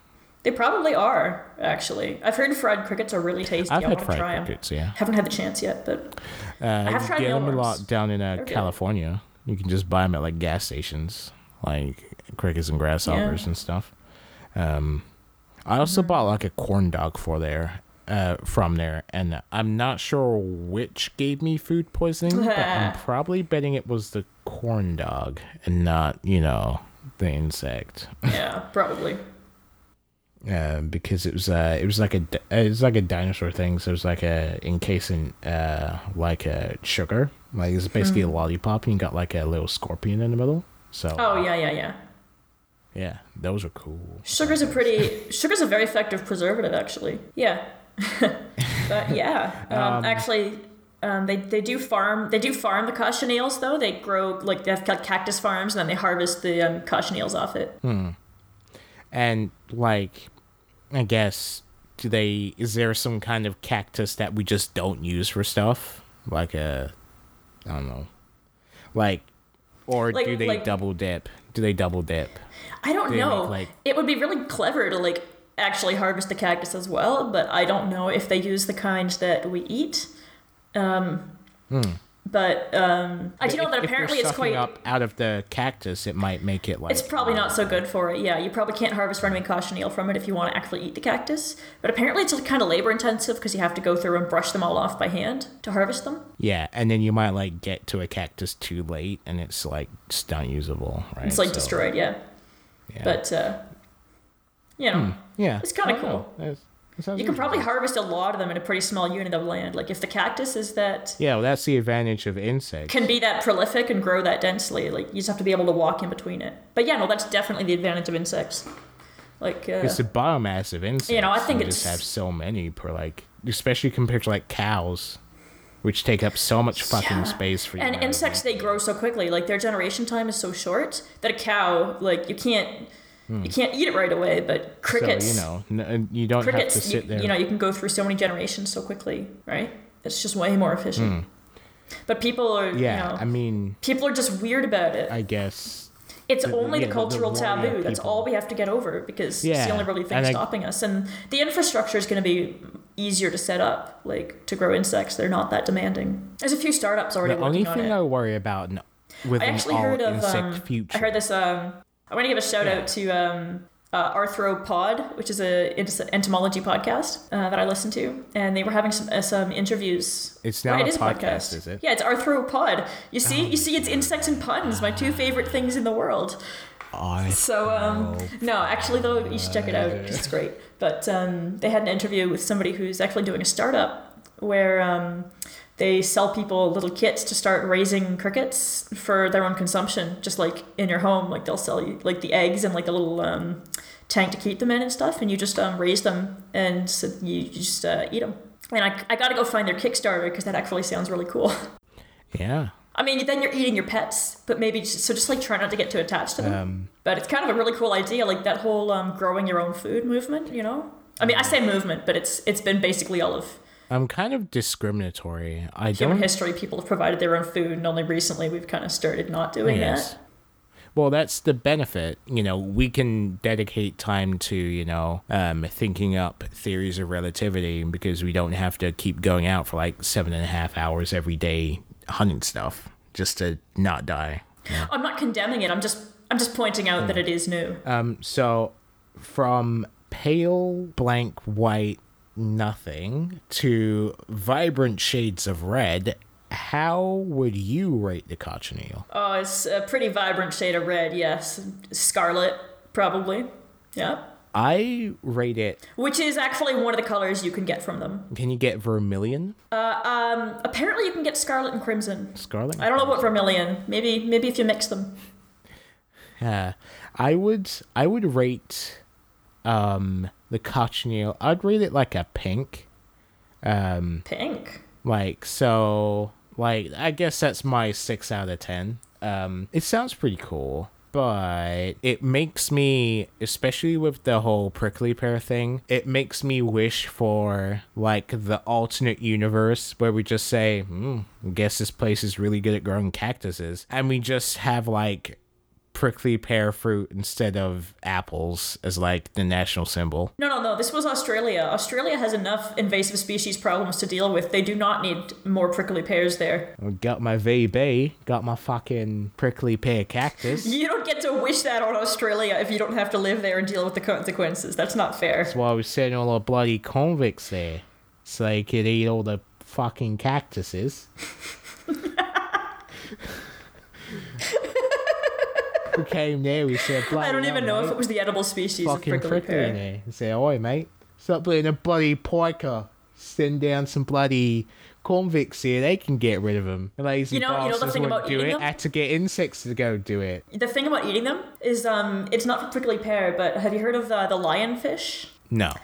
It's an it's an invasive species of fish that's it was introduced to like the Caribbean area mm-hmm. and it's been spreading and oh it was actually introduced I think in Florida or something but it spread all the way through the Caribbean and could potentially get all the way down like the northern part of South America as well. And it's um, incredibly invasive on reefs. It's done a huge amount of damage. It's outcompeted the native predatory fish and basically it just eats everything in sight right? And they're venomous like they they've got spines on the back and if you um, touch them they'll poison you. Yeah. So um, you know pretty nasty. And uh, one proposed solution for dealing with them is actually to uh, eat them because they are edible. If you you know how to prepare them. Like if you just get rid of the spines, they're it's not like um it's not like fugu where you can like die if they're prepared wrong. From what I can tell, they're mm-hmm. pretty straightforward to prepare. So um, the thought is just go get people to fish them and just eat them to get rid of them, um, which is actually possible. The concern is just that mm. they are because they're not a schooling fish, they're harder to fish. So it might not be very economically viable, but um, it just seems like the most human thing to do to look at this fish and say, "Oh, it's an invasive species let's eat it until it's gone.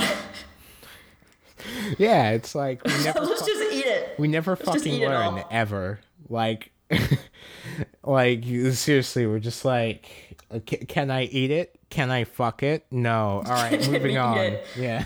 well, this actually would be a good thing if people were eating that instead of like the um, already threatened native species, because um, apparently the native species are also pretty tasty. Why don't we tell Which... um, everyone who um, votes against their own interests? Why don't we tell them the lionfish makes a fun and cuddly replacement for like a puppy, and just you know let it take care of itself. Well, do, do you know how they figure they originally um, got introduced? Is that they were aquarium fish. Uh, and I no. figured people couldn't handle them anymore, just dumped them in the ocean, and they got established. That's how they got a lot of um, snakes got introduced to places where they're not supposed to be. Yeah, just like uh, there's like uh, the giant boa constrictors in Florida. People who didn't want to keep them as pets anymore and just letting them go, like just like the Ninja Turtles. Yeah, so you know, PSA people, if you have, first of all, don't get exotic pets. Seriously. Like, there's all kinds of ethical problems with how they acquire them, even exotic fish. But um, main part of the PSA is if you do insist on having exotic pets, keep them. Don't release them. Because if you do, bad things can happen and probably will happen. Yeah, you're just gonna I, okay, um, probably won't, Finding Nemo. The odds are not an acceptable risk. I shouldn't have said they probably won't. Like technically, they probably won't but it's a completely preventable level of like really bad bad things that will happen if they do get established. Hmm. So don't let your exotic pets go. That's your PSA for the day. And on that note, let's look at a very exotic pet in our final section where we're going to see our final collaborative fan fiction here, and then Jess is going to read us a terrifying tale of bears. We'll see you in a second.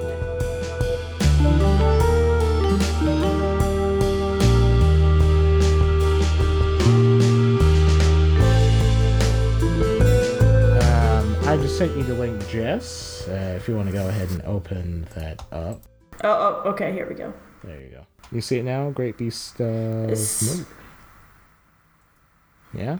All right, yeah. All right, Good so. stuff. Um. Oh. So we're going to do the same tandem thing. Yeah, you cut out mm-hmm. again. At, okay, back. okay. Yeah, just roll with it. So, um. Yeah, yeah, yeah. Jess, uh, it's your turn to make m- me pick a number. So you have to match my number. Okay?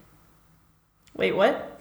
So Last time I tried to match your number and then I couldn't, so then you got to pick. So this time, um, I've got to try and match your number.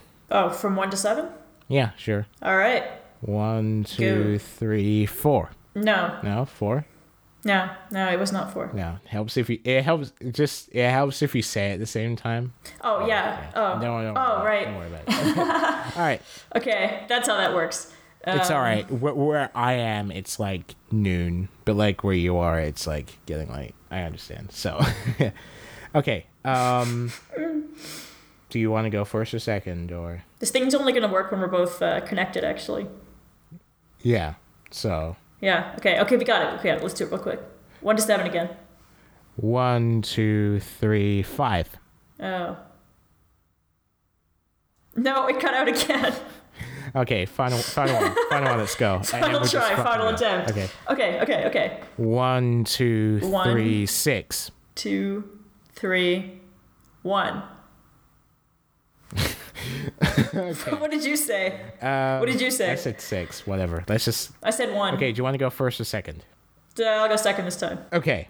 So, um, we're going to go ahead and read The Great Sea Beast of Murder. And it starts like this Salutations. My name is Spoonieds, and I've had an interesting day. And by interesting, I mean spooky, spooky! But before I tell you this, I should just warn you. This isn't like any other creepypasta, because this is the 100% true story, and it actually happened. Don't believe me? I have proof. What is this proof? Well, I can prove it all in just five words. It was all super hyper realistic. So, now that I've proven that this actually happened, I should warn you. This story is cursed. If you read this story, then the great sea beast of murder will find you and murder you. Why did I upload this if this is cursed? I guess I'm just a dick. Anyway, on to the goddamn motherfucking bitch ass spooky spooky story. I was walking down the street when I noticed a garage sale to my right. I assumed it was just a glitch and walked right on past it. Now I arrived at the store to buy some hyper realistic cola. I was really looking forward to drinking some. It's my favorite drinking. You know, I love it more than I love homosexual porns. I went into the drink aisle, eager to buy it, when it happened. There was none left. No! I ran over to the cashier and pulled out a bloody knife and shouted, Bitch, where the fuck is my hyper realistic cola? Then I realized I was talking to a self service checkout.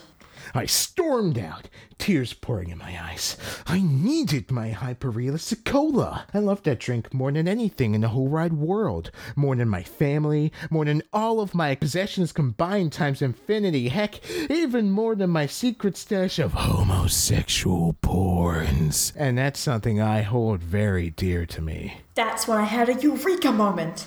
No ordinary eureka moment, but the greatest fucking eureka moment in the history of all things ever. Like, seriously, no joke, you guys. I could just use my time machine I have in my basement to go back in time to when there was hyper realistic cola in stock. I ran the fuck home faster than anyone has ever ran before and ran the fuck into my basement. My basement was the same as it had always been dark messy, but not disorganized, and people lying on the floor tied up crying.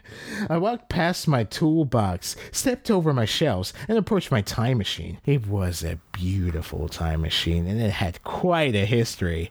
It was the same time machine Sir Mix-a-Lot used to go forward in time so he could rip off Nicki Minaj's Anaconda 21 years before it was even made. And I was about to use it for a much bigger, much more significant cause. To get some hyper realistic cola. I hopped in, ready to travel, but that's when I realized. I have no fucking idea how to use this damn thing. I walked over to the control panel, confused yet determined. I pressed a button which looked like a give me some fucking hyper realistic cola, you bitch button, but it turns out it was a go back in time by one year button. I had pressed it six trillion six six six six six six six six six six six six six six six times though, so I had to go back six six six six six six six six six six six six six six six years in time. I'm not reading those numbers. I don't want to go that far. Hyperrealistic cola wasn't even invented then. So, then I travel back in time, only to find a massive ocean. So, this is what the universe was like 666, 666, 666, 666, 666 years ago, I said aloud. But I looked over in another direction and I saw.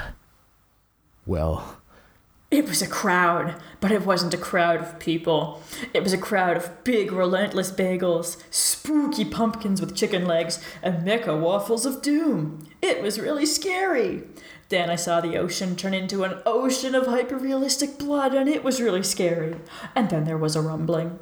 Those big, relentless bagels, spooky pumpkins with chicken legs, and mega waffles of doom clearly had a common master, and it was appearing now. A large figure started emerging out of the water. And I was in awe with the ungodly beast that I saw. It had a stick figure like neck and arms, holding up a massive head. Its nose was huge and pointy, its eyebrows were large too, and its tongue flung out as if the beast was some sort of snake. It was the great sea beast of murder. Then there was a roar. It didn't come from the beast, it came from behind me. The big, relentless bagels, the spooky pumpkins with chicken legs, and the mecha waffles of doom all fled.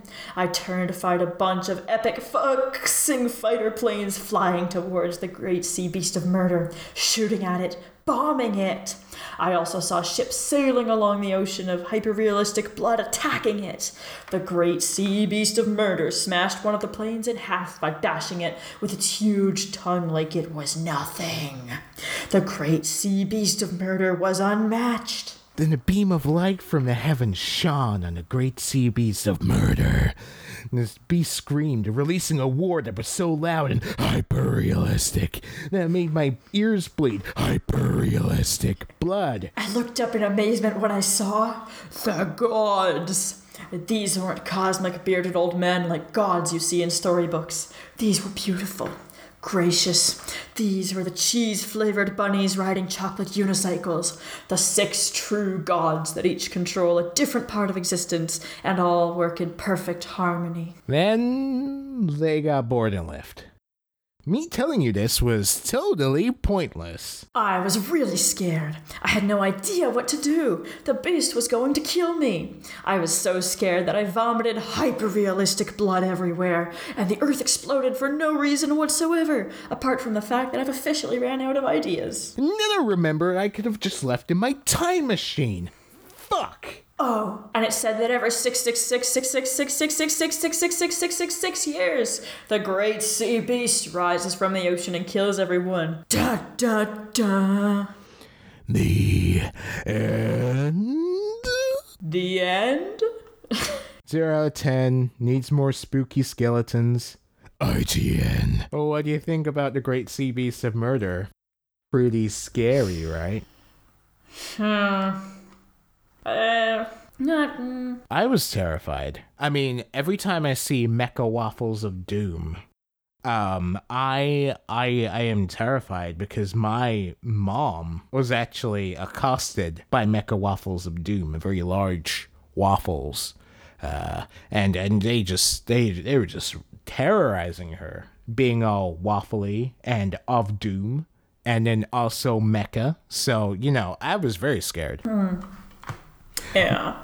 Mm. Well, I don't know. I mean, and being relentless bagels about... just don't seem that scary to me. But maybe, maybe if I, uh, you know, I don't know. Like maybe if I had celiac, they'd be really scary because of the gluten. Mm. I hmm. feel like that was also a really insensitive I, comment. But uh, yeah, I th- I think they're very terrifying to people who have gluten intolerance. I think that, that these are terrifying. These are basically like your kryptonite, except they are mecha and they're also of doom.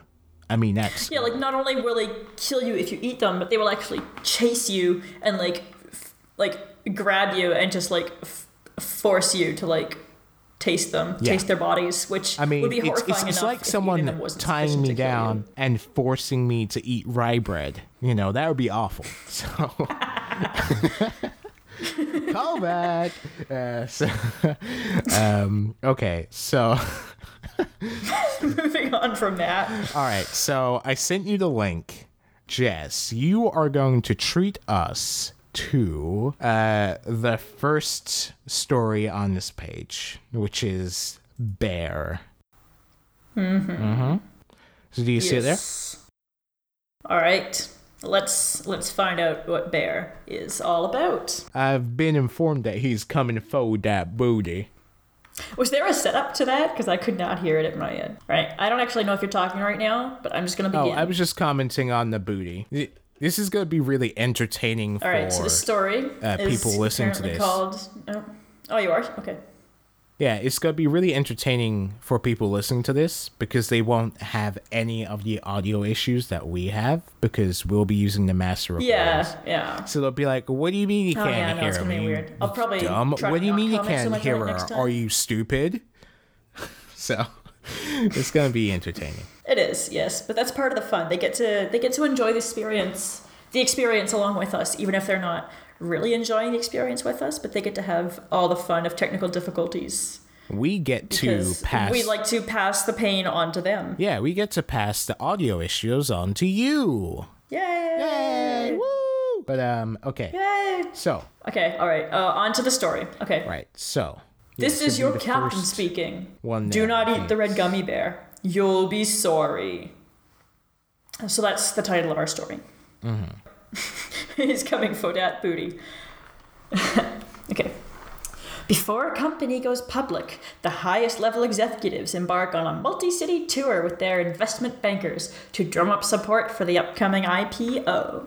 This trip is called a roadshow, and since the group will typically visit dozens of cities on a tight schedule, a private jet is the preferred means of transportation. During a roadshow, it's not unusual to visit two or three cities in a single day, so work starts at the crack of dawn. That doesn't mean the group goes to bed early. Every night, the bankers treat their clients to a wild night, complete with complimentary gummy bears and coffee. No matter how hard the group parties the night before, the private jet will lift them off to their next destination very early the next morning. Just for a minute, pretend that you're an investment banker traveling with some very important clients on one of these road shows. Now imagine you spent the previous night dropping yogi way beyond your limit, only to be startled out of bed by a piercing 6:30 a.m. wake-up call.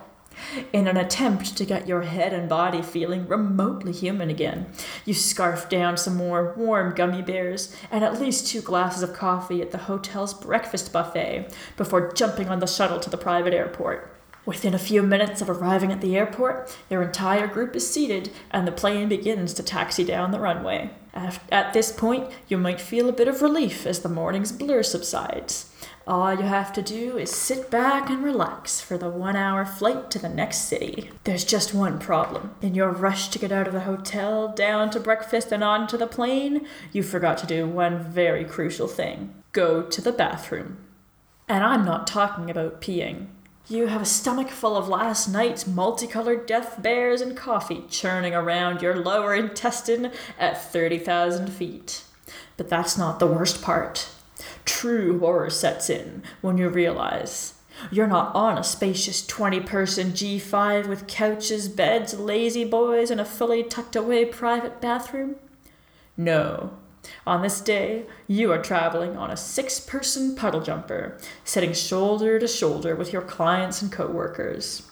But wait, somehow the story gets even worse. Just over halfway through the flight, all the coffee in my stomach feels like it's percolating its way down into my lower intestine. I hunker down and try to focus on other things. What feels like an hour, but probably isn't more than 20 minutes, passes. We then enter what turns out to be pretty violent turbulence. With each bounce, I have to fight my body, trying not to poop my pants. 30 minutes to landing, maybe 45, I try and tell myself, each jostle a gamble I can't afford to lose. I signal to the flight attendant, and she heads toward me. Excuse me, where's the bathroom? Because I don't see a door, I ask, while still devoting considerable energy to fighting off what starts to feel like someone took a seltzer bottle and shoved it up my butt. She looks at me, bemused, and says, Well, we don't really have one, per se, she continues. Technically, we have one, but it's really just for emergencies. Don't worry, we're landing shortly anyway. Pretty sure this qualifies as an emergency, I manage to mutter through my grimace. I can see the fear in her face as she points nervously to the back seat. Turbulence outside is matched only by the cyclone that is ravaging my bowels. She points to the back of the plane and says, There, the toilet is there. For a brief instant, relief passes over my face. She continues, If you pull away the leather cushion from that seat, it's under there. There's a small privacy screen that pulls up around it, but that's it. At this point, I was committed. She had just lit the dynamite and the mine shaft was set to blow. I turn to look where she is pointing, and I get the urge to cry. I do cry, but my face is so tightly clenched it makes no difference. The toilet seat is occupied by the CFO, i.e., our freaking client. Our freaking female freaking client. Up to this point, nobody has observed my struggle or my exchange with the flight attendant. I'm so sorry. I am so sorry. That's all I can say as I limp toward her like Quasimodo impersonating a penguin, and I begin my expl- explanation.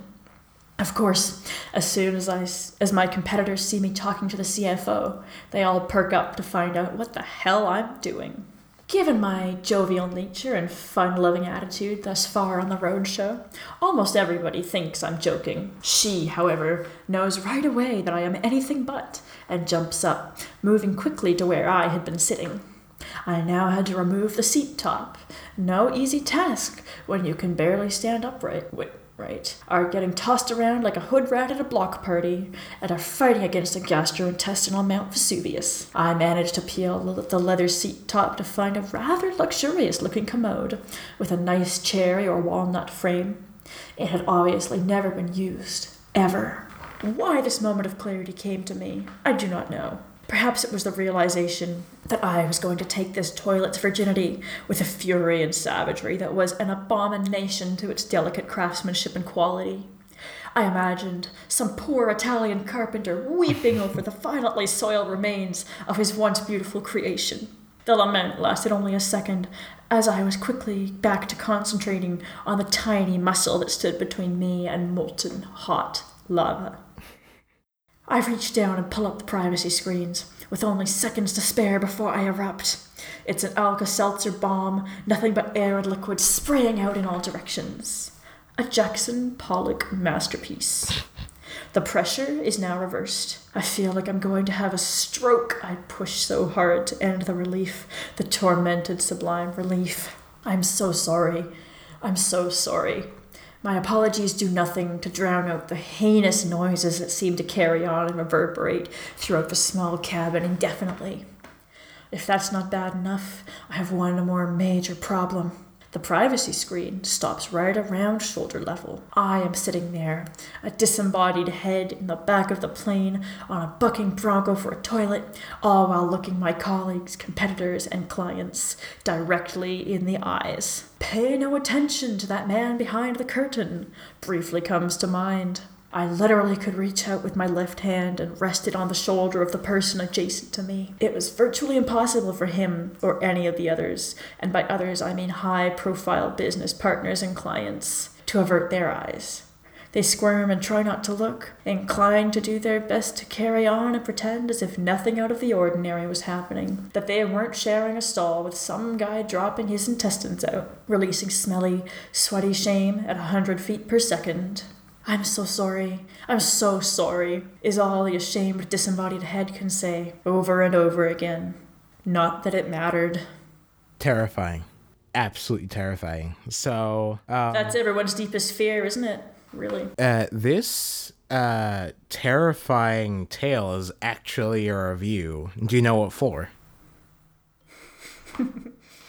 it's uh, it's probably for gummy bears. Yeah, it's uh, sugar-free gummy bears because they have they have an additive that you know uh, f- f- phenylalanine, um, which mm. makes you shit yourself, and because people okay. usually eat gummy bears by the handful, uh, it's very potent um, when it comes to laxatives. So honestly, I feel for yeah. this person. I, I I feel for him. You know, he's he's mm-hmm. in front of his bosses, like all of his bosses, very important clients, CEOs. Really, the most terrifying situation in which you shit out what could possibly be twice your body mass at 250 miles an hour into a deluxe commode in front of bosses. It's probably the worst way and time to do that. I can't think of a good time to do that, but that's probably the worst. The only other yeah. worst time is maybe well, I mean, at a funeral. I would say. Well, a good time to do that would be is if you're trying to scare off an attacker, like if you turn around and, and projectile shit, you know, into the face of the like grizzly bear that's coming after you. Like use the gummy bears to fight off the real bears. Seems like I poetic think, justice. I think projectile shitting into a bear's face would only make it angry. no, but see, it's distracted for a moment, and that's your chance, right? I feel like I feel like it would just make an interesting corpse for like the wildlife rangers to come across and be like, "Why is he covered in shit?" yeah, but then you're the first person to die by grizzly bear while covered in gummy bear shit. You get your name in the history books. Like, this is what you wanted. You want historical just find death. a grizzly bear so roaming. This is how you get it. The the with, with blood and shit and they say to the grizzly bear, "If you have blood and shit all over your face, there's a cream for that." So.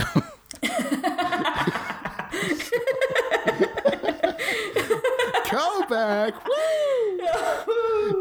so, all right. Uh, I think we should end on a high note there. So, uh, oh yeah, that's yeah, gonna be good. it for this uh, episode uh, of the podcast. So we hope you had a good time. Uh, always remember, if you did enjoy it, please leave us a review on iTunes or on the YouTube link there. Always.